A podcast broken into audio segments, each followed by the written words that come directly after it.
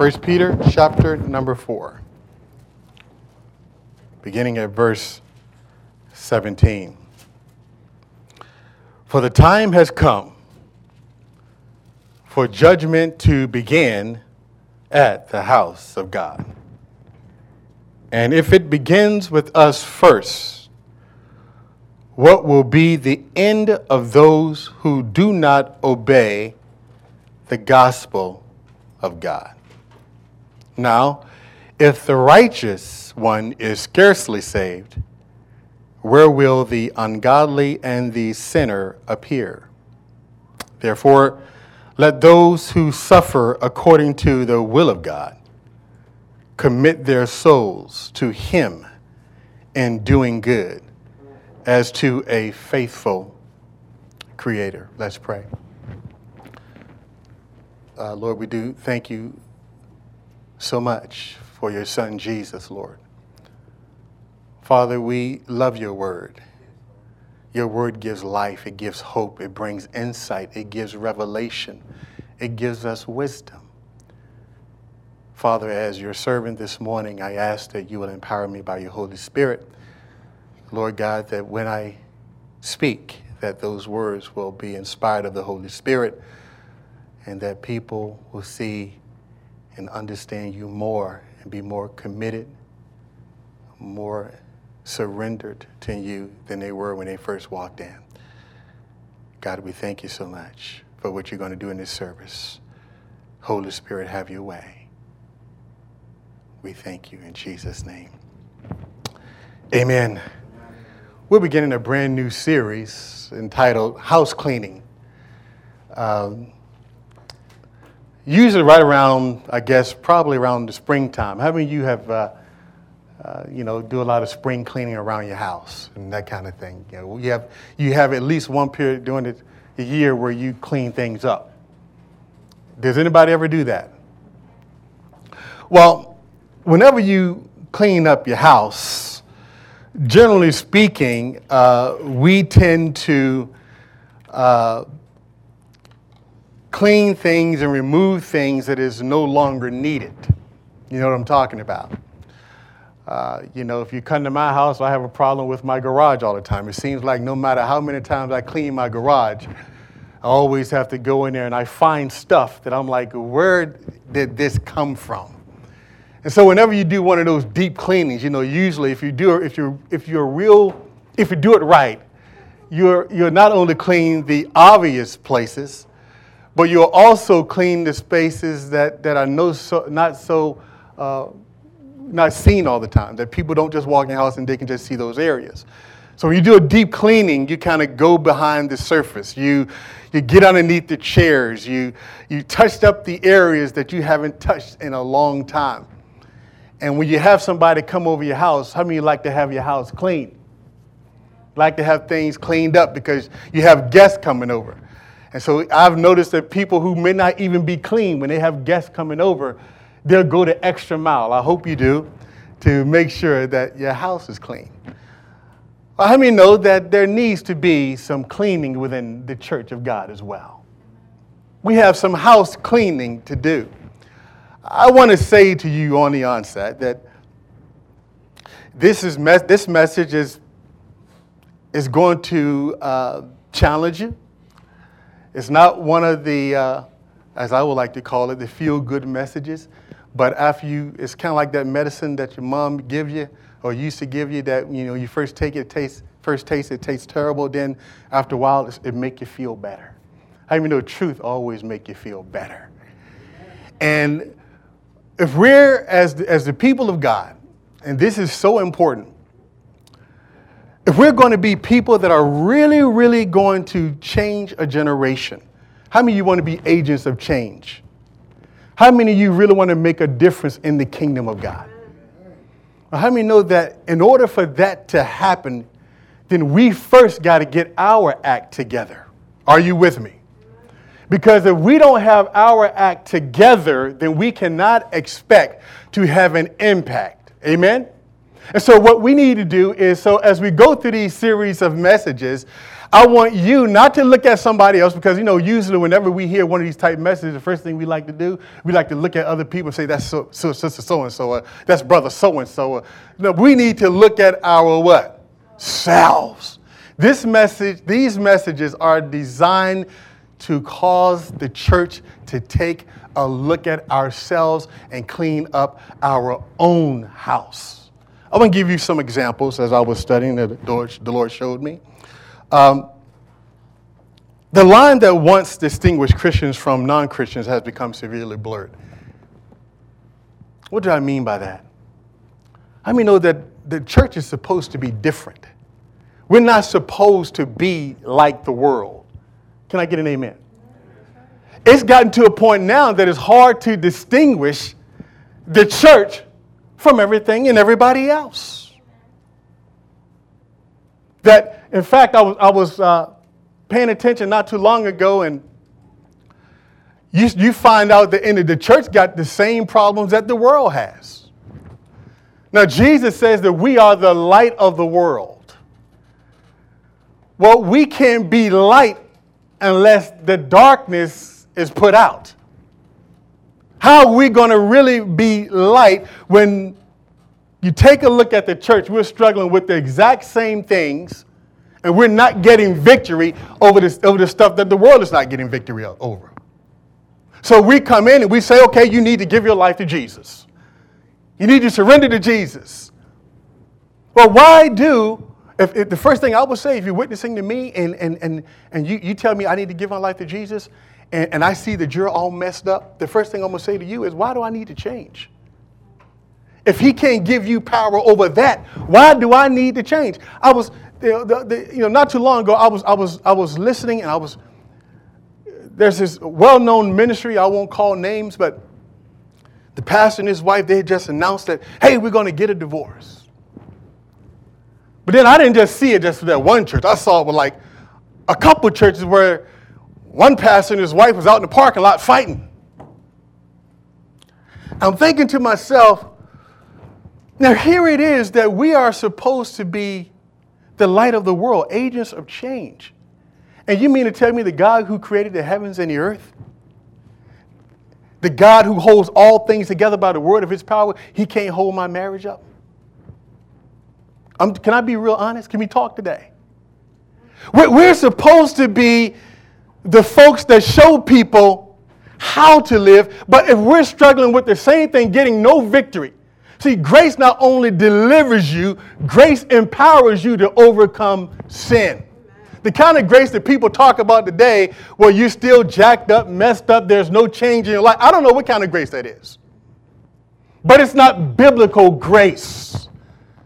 Biblical grace changes you, it empowers you, it sustains you, and enables you to do what you can't do in and of yourself. That's why I love Jesus so much. How many you can testify when you first got saved that were, you're doing things now you thought that you can never do? But God gave you the grace to be able to do it. So when I look and I hear that, and you know, you ever look at, listen to this guy, uh, there's a, there's a, a, a Christian uh, statistician that he basically, um, George Barna, he came out with a study. He talked about how that the divorce rate in the Christian church is the same as it is in the world.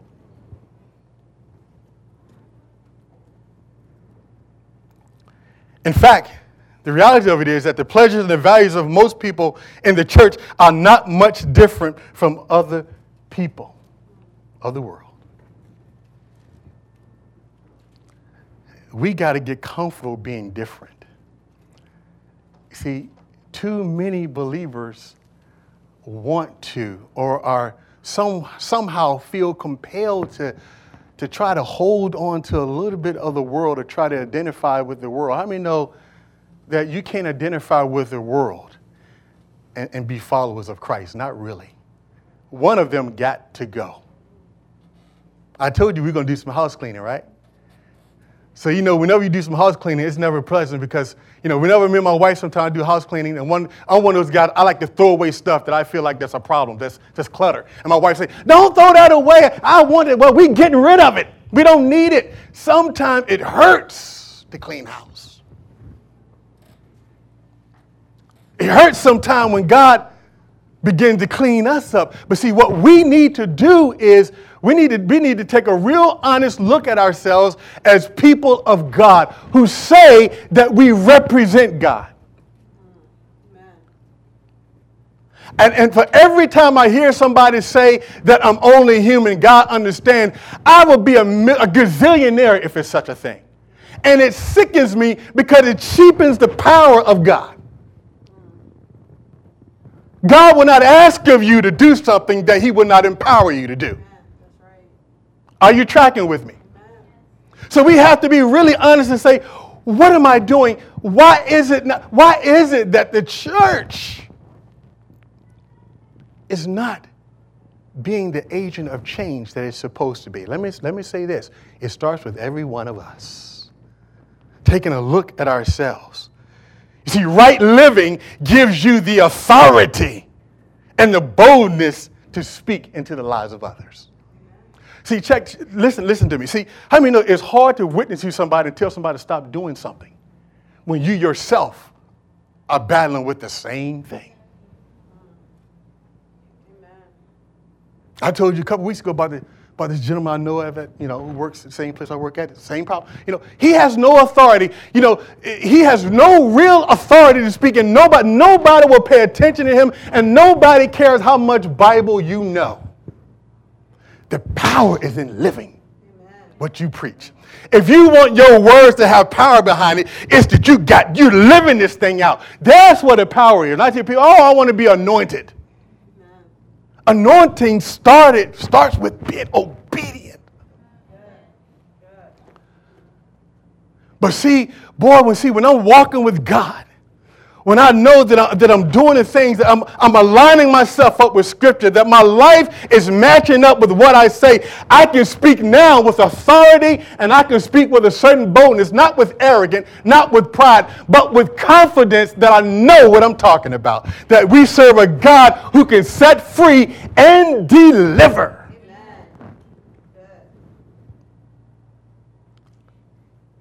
But, but, but we got to deal with this issue of what Peter talks about here in 1 Peter chapter number 4.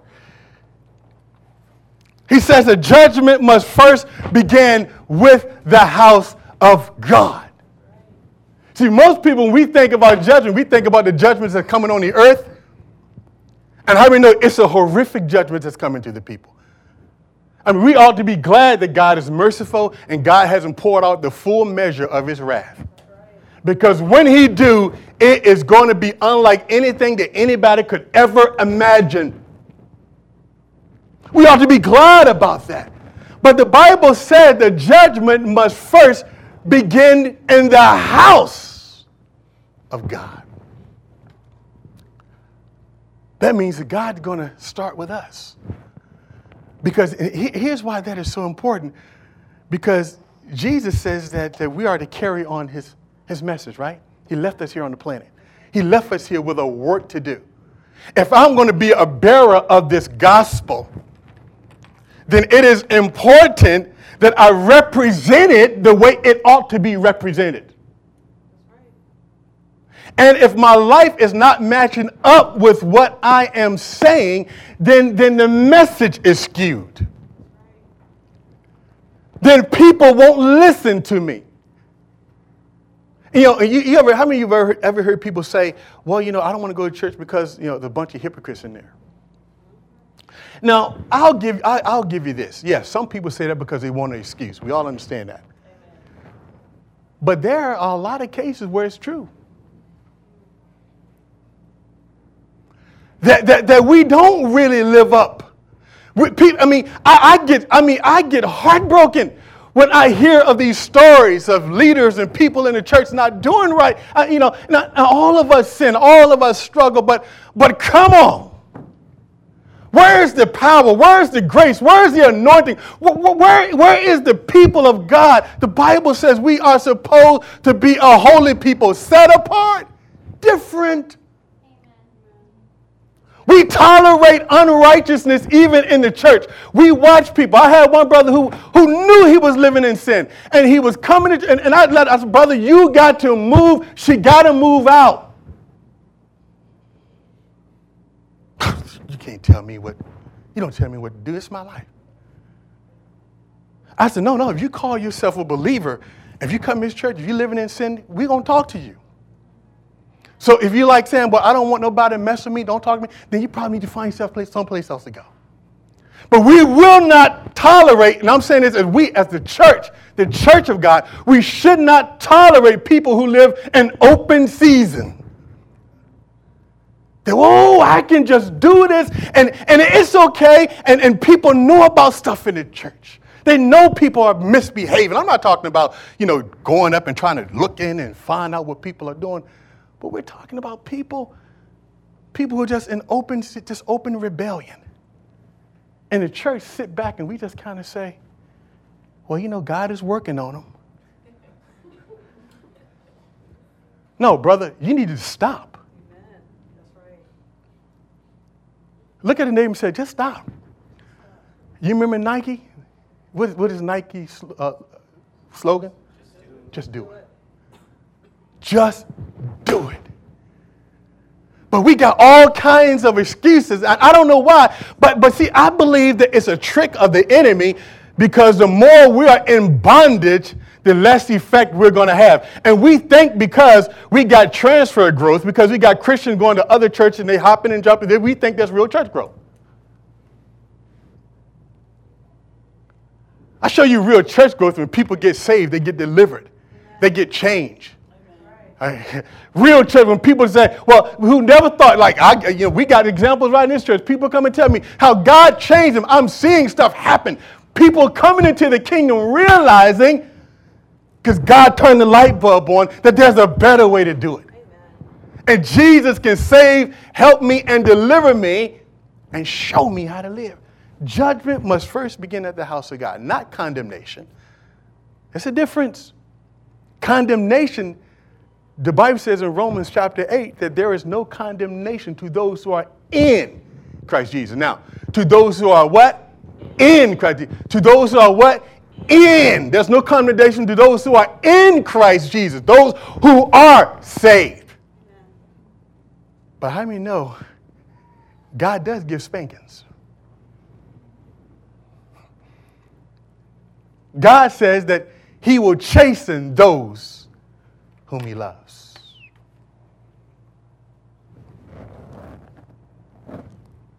Look at Hebrews chapter number 5, if you will. I'm sorry, Hebrews chapter number 12. Y'all still with me? Don't stay too quiet because uh, you make me think that you, I, you got off the ship a long time ago. I need you to come back on. Grab, look at your neighbor and say, Get back on the ship. It's going someplace. It's a little bumpy, but it'll smooth out in a little while. Come on, tell them it'll smooth out in a little while. Don't bet on it. no, I'm just kidding. I got to tell y'all that because, you know, I got a sense of humor. It's kind of dry sometimes, but all right. Look at Hebrews chapter number 12. We'll start reading in verse number 5. Watch this. And have you forgotten the exhortation which speaks to you as to sons? My son, do not despise the chastening of the Lord, nor be discouraged when you are rebuked by him. For whom the Lord loves, he what? Anybody know what that means? Discipline. And scourges. That's a strong word, isn't it?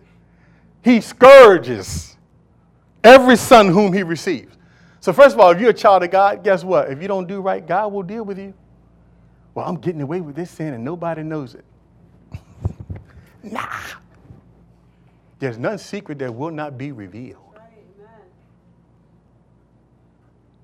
If you got some secrets going on, repent before God decide to display it. Don't wait till somebody had to find out about it. Just say, look, I'm gonna go get this right now today.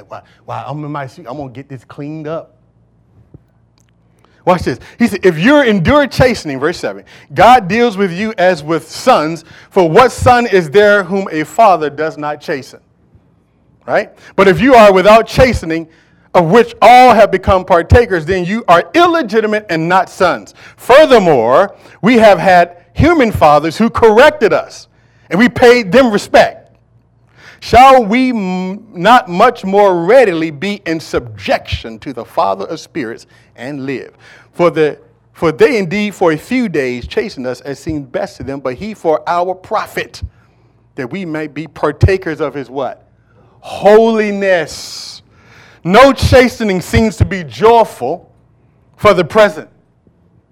I remember all the time my daddy used to beat me. He said, he, then he beat me and tell me later on he loved me. Like, what? Are you crazy? What do you mean you love me? If you love me, you wouldn't do this to me. We just grew up and we say the same thing to God. If you love me, God, you wouldn't let me go through this. If you really love me, God, why am I in this situation? No chasing seems to be joyful for the present. Watch this. But painful. How many of you have gone through some painful times? Hopefully, you haven't gone through a painful time because of your disobedience. Nevertheless, afterward, it yields the peaceable fruit of righteousness to those who have been trained by it. So when God chastens us, he chases us because, first of all, he really do loves us. But how many know that God is merciful at the same time? I mean, if God just whacked us upside the head every single, I mean, the minute we did something, I doubt if anybody be alive. But in his mercy, God just says, okay, get it right. He's slow to anger. Ain't you glad, isn't it glad God, aren't you glad God is slow to anger? Amen. And God is not quick tempered? Right. You better be glad I'm not God. I'd be dangerous, crazy. Thank God I'm not. Hallelujah. Because I, I'll be, what, what are you doing? Blow them up. What you did? What? Dry to every brothel. Blow them up. Clean it up later. I Don't ask no questions. Blow it up. But he's merciful in it, not willing that any will perish. Aren't you glad that God is merciful? Some of you laugh, but you know that's the way you were at one point. But God delivered you. He had mercy on you. Yeah, that's right. So God chastens us so that we can be a partaker of his holiness. Holiness. Boy, is that a, a word that we don't hear much about nowadays, do we? How many of you have heard, last time you heard a sermon on holiness? Feel free to speak. When is the last time you heard a sermon, a series, an emphasis on holiness? We don't talk about that no more. Holiness? I mean, come on. holiness, come on, Pastor, you know. You know, holiness. You know, I grew up, you know, they had it distorted a little bit, but let me tell you something. When I grew up, they knew what holiness meant. And they were perfectly fine with being set apart, consecrated, filled with the Holy Ghost, comfortable being different. Holiness means that when you really get holy, I'm not talking about religious, there's a difference. When you really get holy, not the kind of holiness that some people think, you know, if I, if I wear certain makeup and I, I ain't talking about all that. Y'all know what I'm talking We ain't talking about that. But when you really get holy, uh, uh, you're going to see some folk going to have a problem with you. You can't, you understand what I'm saying? When you really decide to walk with God, that, that some folks ain't, probably won't want to have you over. They don't want to invite you to lunch with them. They don't want to, because, because, because you're calling out some stuff. You're calling out some things by your very life because God called us to holiness. He wanted us to be a partaker of His holiness. Turn real quick with me to Matthew chapter number 5. Watch this Matthew chapter number 5. Matthew chapter number 5. I have a mother, before I read this verse, I wasn't even planning on saying this, but my mother may hear this message and I'm going to say, Mama, you was on the spotlight.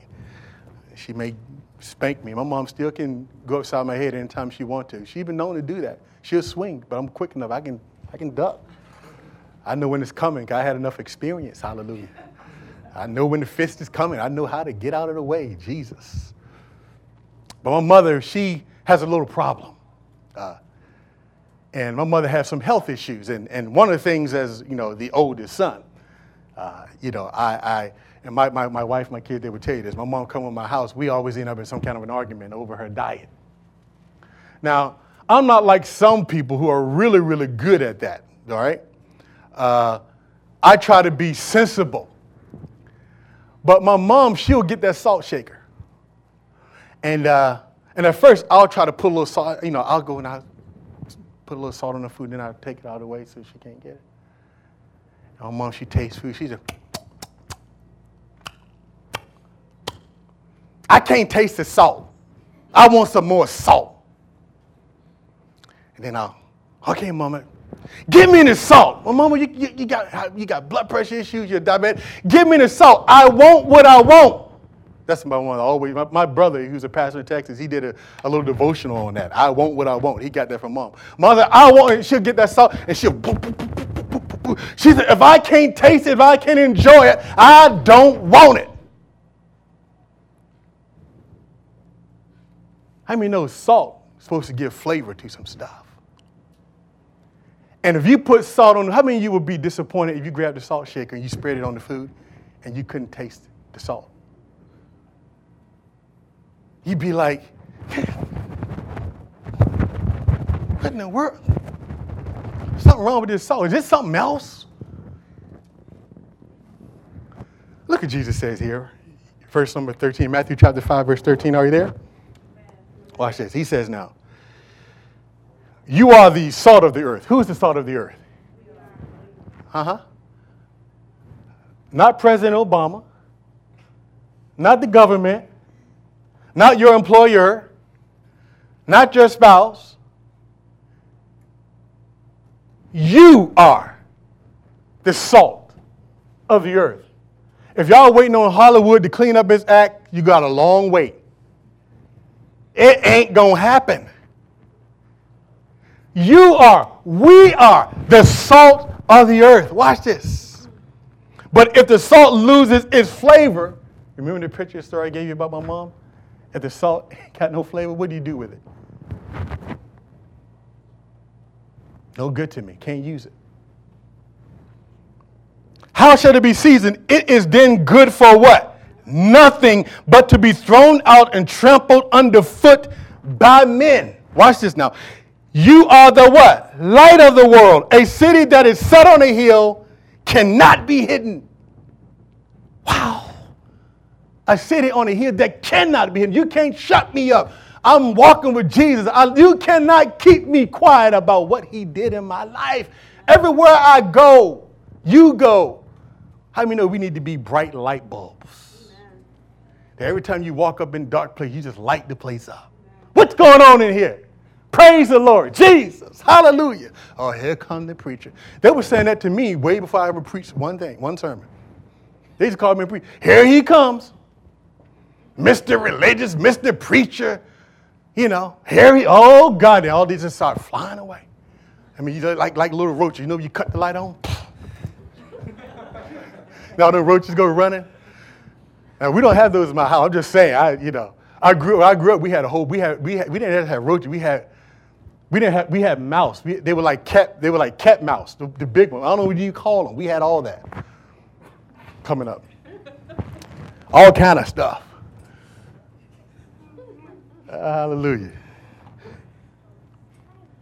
But you know, light's supposed to expose. When, when you cut the light on, it's supposed to be something different about the light. Because see, how many people will be comfortable in darkness? Jesus said men will not come to the light because they love darkness. They don't want to receive. They don't want nothing to do with it. So when you show up, if they're like really, really comfortable around you and they feel very comfortable in their sin around you, are you a light bulb? What are you like? If people are comfortable sinning around you, cursing around you, saying all kind of, they don't feel, they just can do, what, what kind of light are you?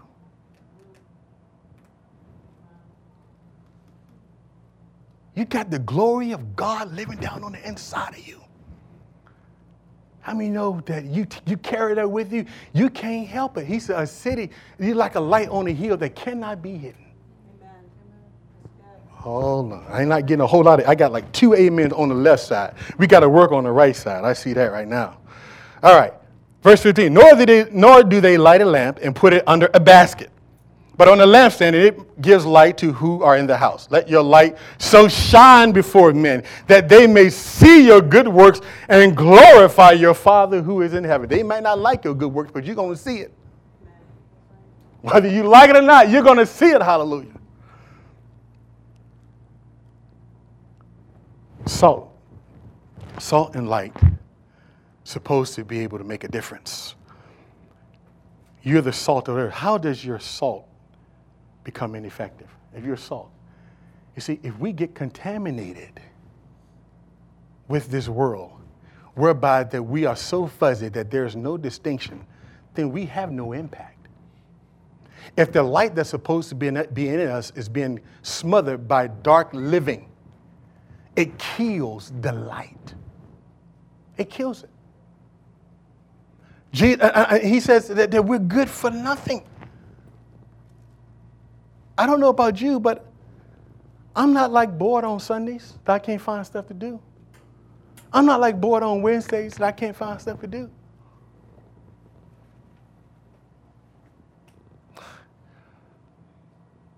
I, I, I, I, I do this because I really believe that it's real.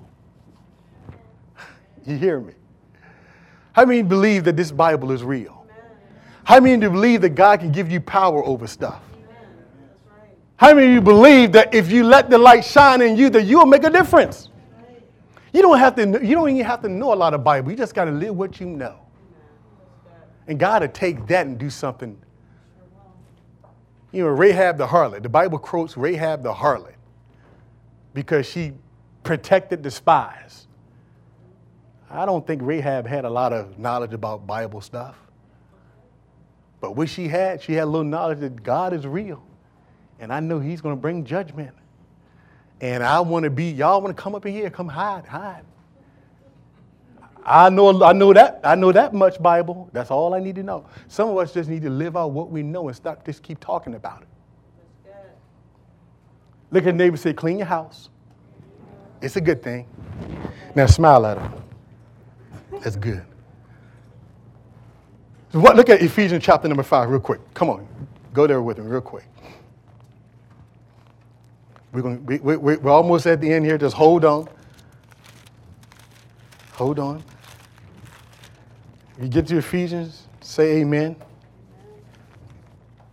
Ephesians chapter 5, verse 1. Watch this. Therefore, now remember, I want you to keep in mind what we're talking about. We're talking about the church. We're talking about us being like cleaning our act up. Why is this so important? Because it enables us to do the mission and carry out what God wants us to carry out. We cannot do it if we're not living a holy lifestyle. Y'all understand that, right? Amen. Right. I mean, it's, it's just a fact. You can't. We cannot, listen, all we become is just another religious institution. We just become another social club. I am not going to pastor, I'd rather pastor two or three people that are on fire than to have 120 people who just want to sit and look.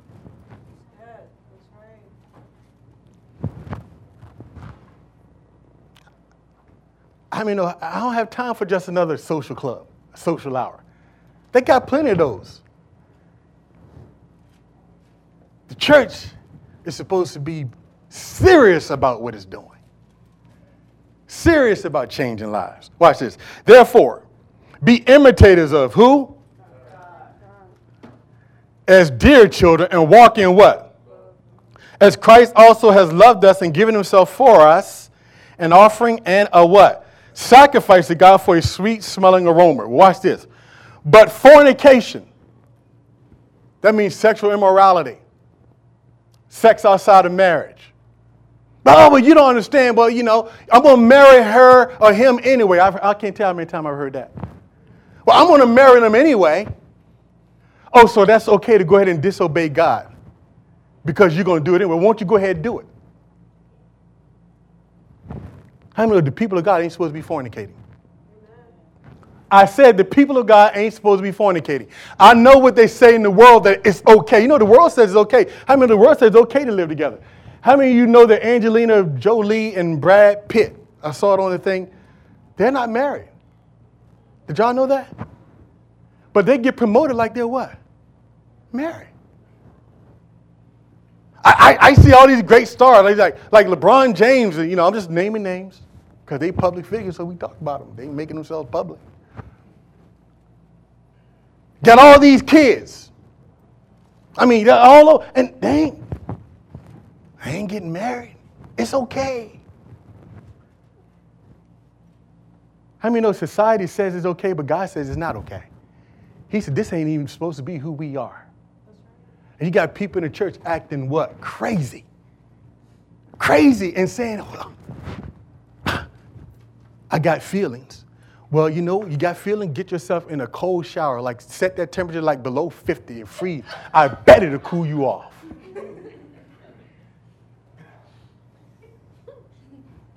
You know, when you're going to walk with God, you got to do what you got to do.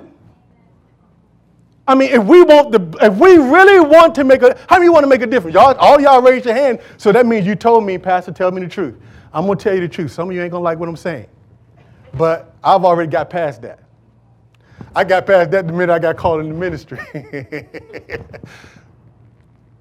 I'm just going to tell you what the book says right here. But fornication and uncleanliness and covetousness, let it not be named among you as is fitting for saints. He said, people of God ain't supposed to be doing that. He said, don't even let nobody even think that that's what you are. Neither filthiness nor foolish talking, nor coarse jesting, or these are obscene jokes, which are not fitting, but rather giving of thanks. Watch this. For this you know. Now we're gonna get we're gonna take it a little deeper. Y'all just stay with me. This is one of those those bends where you ride the roller coaster when it gets really scary. You know, oh, you know, you get, you know, one of these bends on the roller. Anybody ride roller coasters? You, you get the real bad parts. My, my daughter, they, my daughter, like the one back there, she likes to ride the roller coaster. So she went on the Intimidator, and I heard she was weeping. She was crying. She's supposed to be strong. She came back and said, Well, there's some parts about that thing that just really, this is one of those parts. Watch this. Here we go. For, for neither filthiness, nor foolish talking, nor coarse jesting, which are not fitting, but rather giving of what? Thanks. For this you know that no fornicator. Now, I, I want you to hear this or unclean person, nor covetous man. Look at the list. Who is an idolater have any inheritance in the kingdom of Christ and God? Pastor, you talking to me?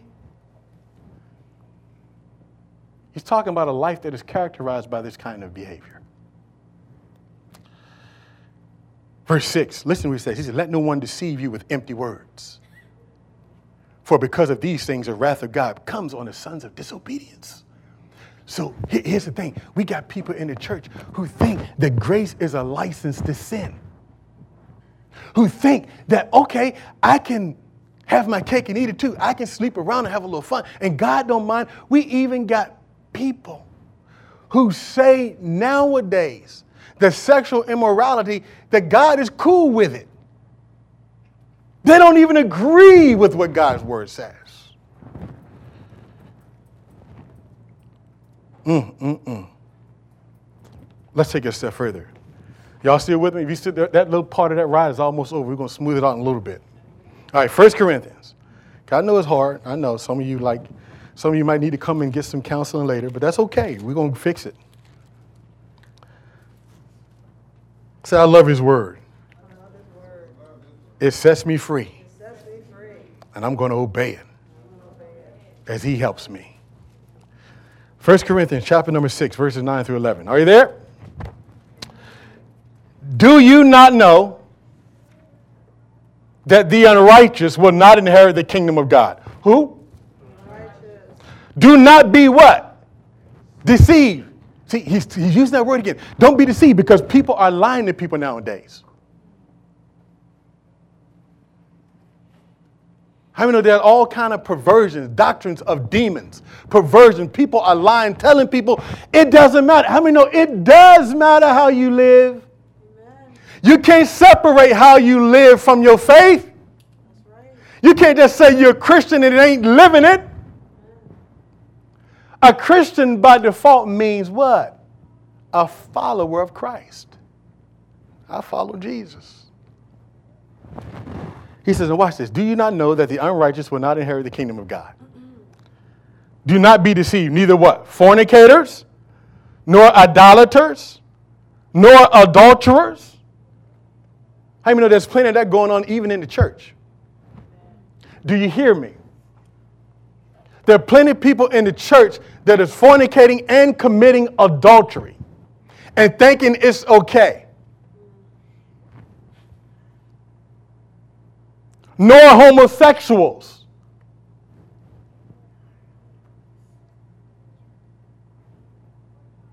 What does the world say now? Nowadays, you, you know, you can't even say, you're not even supposed to say that it's wrong to be a homosexual. Am I right about it? You can I mean nowadays the way the political winds are shifting now, you better not mess with that. You're discriminating. It's a civil rights issue. It's an obedience issue is what it is. And if a person is characterized by that, they are in sin and they have not been changed. Now, hold on, let me finish. Let me finish. Let me, hold on, because somebody, somebody's gonna say, "Wait a minute, Pastor, you, you lost it." Okay, let's keep reading. That's why I like the word, because I just speak it and it just it is what it is. He said, "Do not be deceived." Why are you saying don't be deceived? He's saying don't don't don't deceive yourself. Now. Don't think you're gonna get in and, and live like that. Look at neighbor and say he's doing some good house cleaning right now. Say he's doing some deep scrubbing. Okay. Do not be deceived. Do not be deceived neither fornicators, idolaters, or adulterers, or nor homosexuals, nor sodomites. How many know we got priests that molest little boys? Thinking it's okay. We're going we're gonna get you fixed up so you can get back into ministry.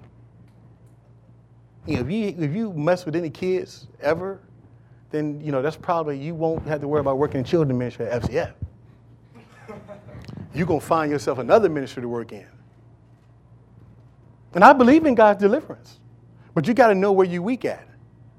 You got to know your area of temptation. Watch this. Let's keep going.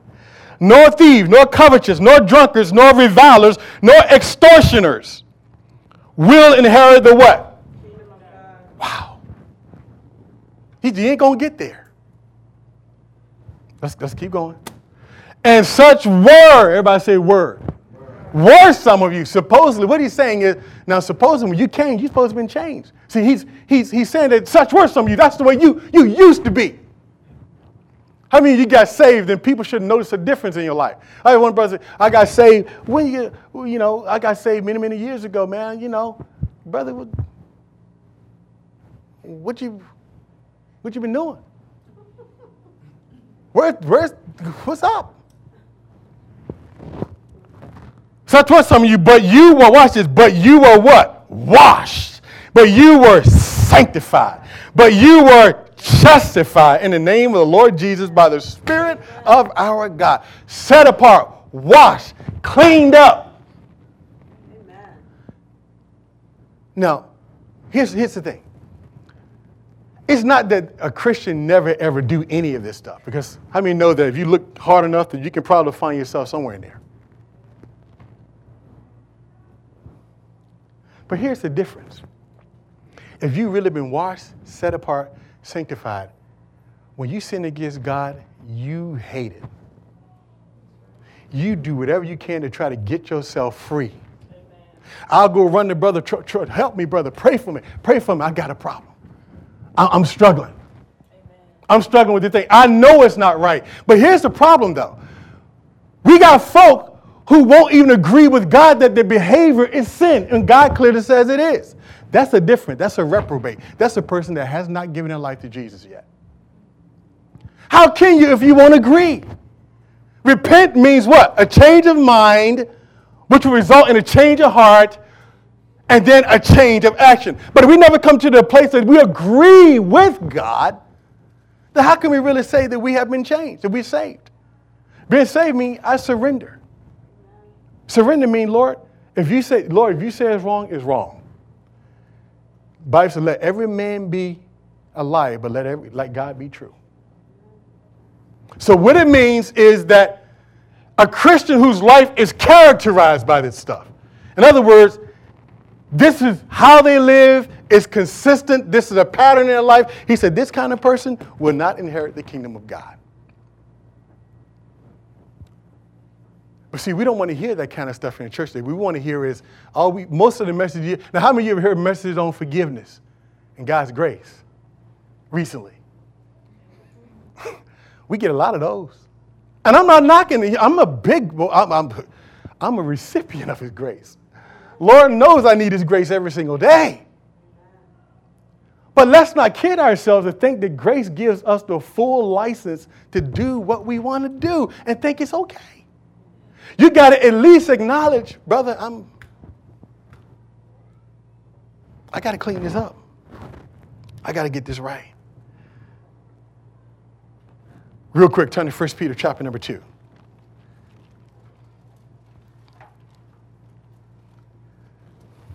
I think that's it, baby. I think they didn't fire me now. That's it. It's over. Oh, gosh. First Peter chapter number 2, are there? Look at verses number 9 through 10. Watch this. But you are a chosen generation. Chosen mean that God chose you. Out of all the billions of people on the planet, God handpicked you. Isn't that good? So if you got any self-esteem issues, you just need to know who you are. God chose you. He said, You are a royal priesthood. See, priests. How many of you have ever studied the priests in the Old Testament? I mean, the, the priests are they're, they're sanctified people. They offer up sacrifices. See, they, they, they cleanse from sins, clothed for service, anointed to serve, ordained to obey. They honor the word of God. They walk with God. They offer spiritual sacrifices. Priests do what is acceptable to the Lord. He says, You are a royal priesthood. I like this. His own special people. That means that you belong to God.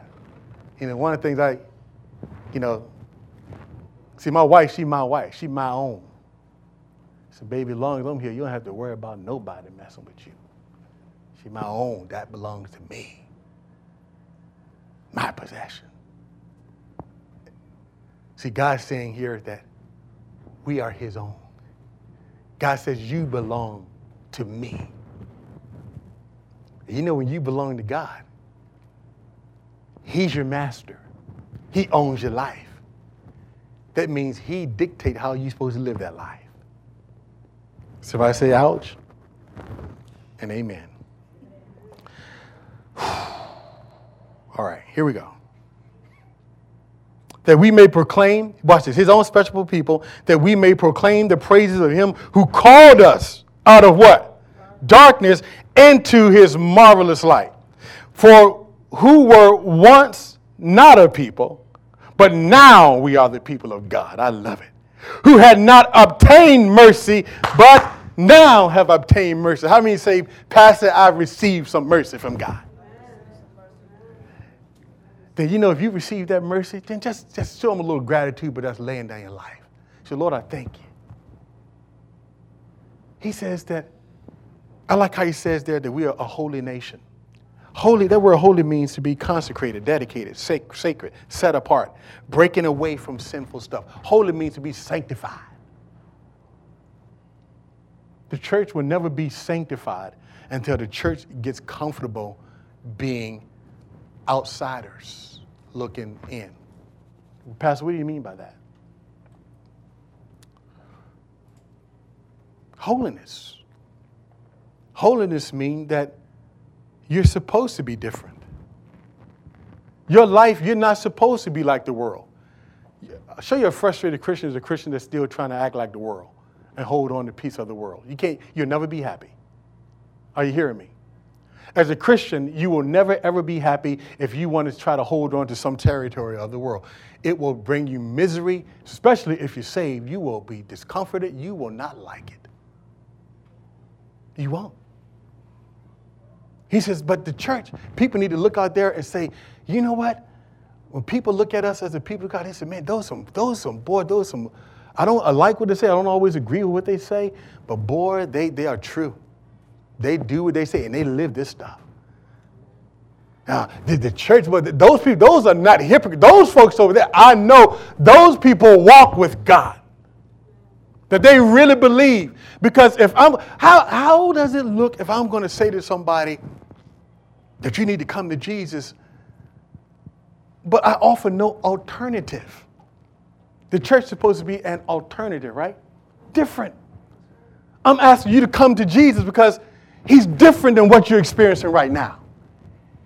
The Bible says Jesus was manifest to do what? Destroy the what? Works of the devil. Jesus was manifest to destroy, not only to save and to deliver us for our salvation, but also to destroy the works of Satan. So that means those works that Satan like to do, that how many know is not supposed to be a part of who we are.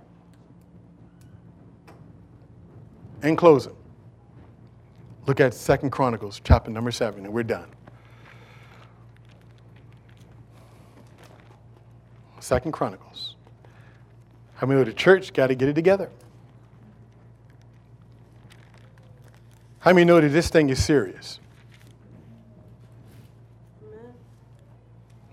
God is serious about the lives of people, and we got to get serious about the souls of men. This is a verse a lot of people, a lot of us quote, a lot of people know it by heart. You don't even have to read it, some of you, because you've seen it, you know it. But I want you to hear what Jesus said. I asked you a question earlier about wanting to change your world and wanting to make a difference. The difference come in a life that resembles what the book says. That's where the difference starts. We can't even do that until we come there. But listen to what he says here in Second Chronicles chapter 7, verse 14. He says, If my people who are called by my name, how many of you are his people? How many of you belong to him? Here's what he says. He said, Now, this is how many know that I believe every word in this book. And I'm not saying that because I'm standing up here. I really believe this book. He says, if my people who are called by my name will first humble themselves, first we got to get rid of our pride, right? We got to realize who we are, what we are, and we need to say, Lord, I have, you know, we got to humble ourselves and recognize where you're struggling at. And ask yourself the serious question Lord, am I being a hindrance to what you want to do in the earth? He said, humble themselves and what? Pray and seek my what? Face. They said before, and I, will say this again, and I know y'all don't like hearing this either, but, but I got it. We got to do this. One of the least attended services in the church is prayer. When somebody say we're going to have a prayer meeting, most people look at that as a way not to come to church. That's an option. Can I ask you a question? If you are a serious believer and you understand what the stakes are, Jesus says, My house should be called a house of what? Prayer. When, when, when, when, when the leadership in the church said we're having prayer, congregation prayer, you should be here. Because if you were called here, you believe God placed you here. He's, we come together, we pray. There is, see, one of the things, I've, I've, you look, read the scripture. You don't have to even listen to me. But just, just, if you go and study the scripture all throughout the New Testament, all throughout the Old Testament, you see that the people of God prayed together. In the book of Acts, where were they at? In the upper room, uh, was it one? Because people, people say, well, I can just pray at home. Boy, that's a neat attitude, isn't it? People who say that don't understand the concept of the body because we, he didn't make us to be alone, lone ranger thinking. Nobody is an island unto himself. He called us to be a people together. If you look at the disciples, they were always together. If you look at when, when Peter was locked up in jail, the church was together praying. They were all praying together. Yes, you should have an individual prayer life, but it's something different when we come together as a people and, and, and force the issue in a godly way. When I say force the issue, that means that, that we just get beyond what the enemy is trying to do. So when you hear somebody say we got a prayer meeting, that shouldn't be an opportunity. That shouldn't be a time we say, well, okay, well, I just, you know. That should be that should be a time where I get an opportunity to pray. Because here's what he said. He said, if my people who are called by my name, I'll tell you a church that's not effective is a church that don't have praying people. You cannot be effective. It's no way, because that's where it all starts. I know this church is serious. uh, We are serious as a church when we get serious about prayer. Because that's what the enemy wants, everything the enemy does in your, in your life and my life, to keep us off of our knees. Because that's where the power is. This morning we did something different. We just told everybody, just go pray for each other. Boy, it was powerful. Wasn't it? Who was there this morning? People just grab hand. They just, I said, look, you go find somebody, just go pray. Walk and pray for each other. How many of you felt blessed by that? The prayers of the righteous avail us what? So why don't we do it much? He said, But if my people who are called by my name will humble themselves and pray and seek my face, and then here's the other part, and turn from their wicked ways. Turn. He says, My people will turn away. That means repent, stop sinning, give it up. Look at the neighbor and say, Give it up. He said, If my people will turn from their wicked ways, seek my face, turn from their wicked ways, watch this, watch this,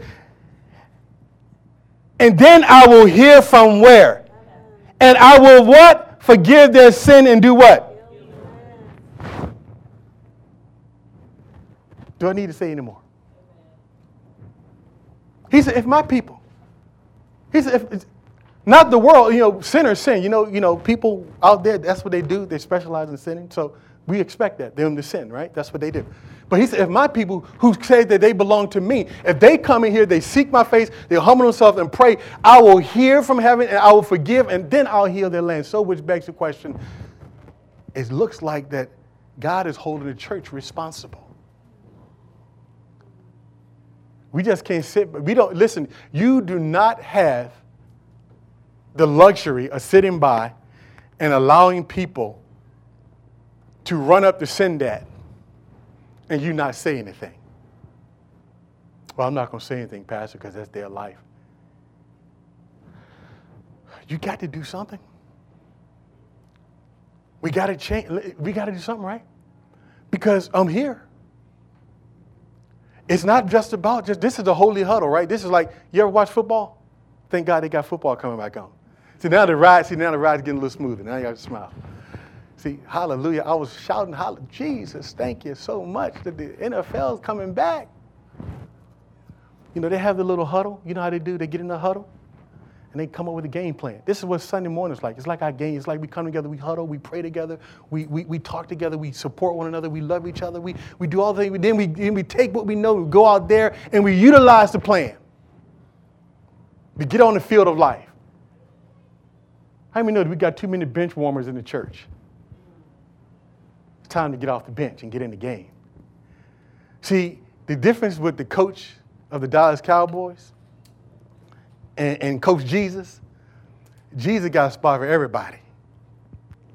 You can jump in the game whenever you want to. You don't have to wait for the. You can just come and just, just jump in the game, get in the game of life, and make a difference right where you are. I'm not just talking about just here. It's that small thinking. I'm talking about in your sphere of life, wherever you are, in your neighborhood, in your community, at the grocery store, at work, at the 7 Eleven store. Make a difference out there. So if my people who called by my name, they pray, then guess what? I'll move. And how many know we ought to do it? Now, I really believe, and I said this before, and I'm done. The Bible says the judgment must first begin in the house of God. And I believe that persecution has always been the way that God always got his church in line, is it not? The children of Israel went through a lot of persecution. Every time they act up, God would deliver them to their enemies. They had all kind of issues, and they would cry to God, and God would help them because He's merciful. I really believe that God's going to bring the church in this country because this country, I don't know if you know it or not, but the devil has really turned up the heat.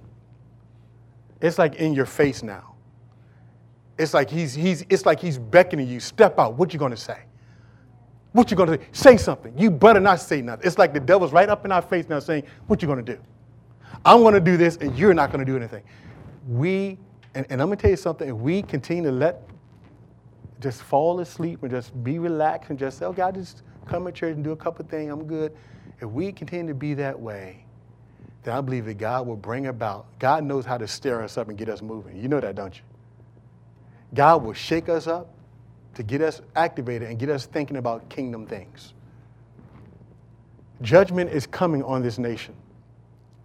And I really believe that God spoke to me to give this message to warn his people that it's time to get serious and stop playing games. You were not put here to live for yourself. You was put here to live for him. That was it. It's very simple, but it costs you something. It costs you your life. It costs you everything that is precious to you. It costs you. You have to lay it down and say, I'm going. I'm ready. I'm going to take this thing. Not just, not just want to know how many, how many of you are just tired of religious experiences? I'm not, I don't need no more religious experience. I've been all that. I've done, I've, I've done all that. I want to see real results. I want to be able to see God move through us. I mean, real movement, not the manufactured stuff.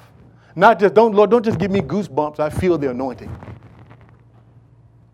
But really be anointed and ordained of God to do a particular work in the earth and make a difference.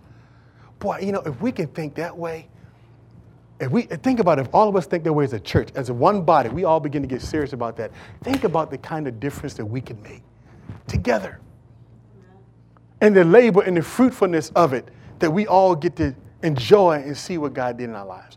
But we got to clean up ourselves, right? We can't, be, we can't do it if we're, if we're still jacked up and got problems on our own. We got to say, look, that's why confessing. Here's another reason why you need to pray, come to prayer meeting, because we need to talk. We need to talk to each other about what's going on in each, other, in each other's lives. We said this morning, we said, okay, you go find somebody, talk to somebody, and confess. Talk to them. Tell them about what's going on in your life and ask for prayer. Because something about when we expose, see, the devil don't like, God, God works in the areas where there's transparency. It's when it's, it's the secret stuff. It's the stuff that we hide, stuff that we don't talk about.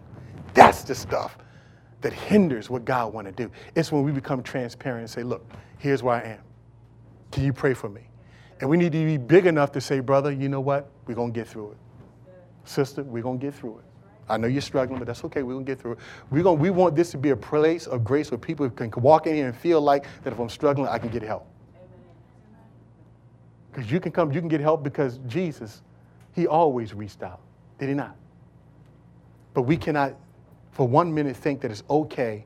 We got to think about how we live and how it's, what kind of message is sent to those people out there. I am sick and tired of hearing about stories about leaders and church people just going crazy. I'm tired of it. I'm tired of it.